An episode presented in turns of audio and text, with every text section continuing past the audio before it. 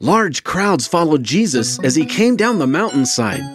Suddenly, a man with leprosy, a very contagious disease, approached him and knelt before him. Lord, there are a lot of people following us. They really like the things you're teaching. Please, Lord, if you will, I know you can heal me. Jesus, he's a leper. He's got a lot of bad germs. See, his hand is bandaged to cover the sores. He shouldn't be here around all these people. It's against the law. Anyone that comes near him could get leprosy. He's right. I am a leper. Nobody loves lepers. They make us live by ourselves away from everyone.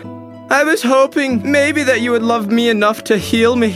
I have come to give good gifts to those who ask, because I love everyone, even those who have leprosy. I am willing. Be healed. My hand! It's healed! The leprosy is gone! Go show yourself to the priest, so that he can declare you clean according to the law.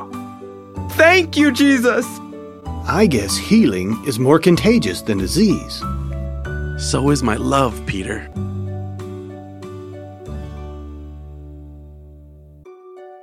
God still gives good gifts today, kids. And the best gift is getting Jesus in your heart. He loves you so much that all you have to do is ask. If you want Jesus to come live in your heart, then I want to pray with you. Dear God, Dear God, thanks for sending Jesus thanks for sending Jesus to die for my sins. to die for my sins. Jesus, come into my heart. Jesus, come into my heart. Be the boss of my life. Be the boss of my life. In Jesus' name, In Jesus' name, amen. amen. If you'd like to learn more, check out Jesus and Me Clubhouse. Hey kids, welcome to Jesus and Me Clubhouse. I'm KC.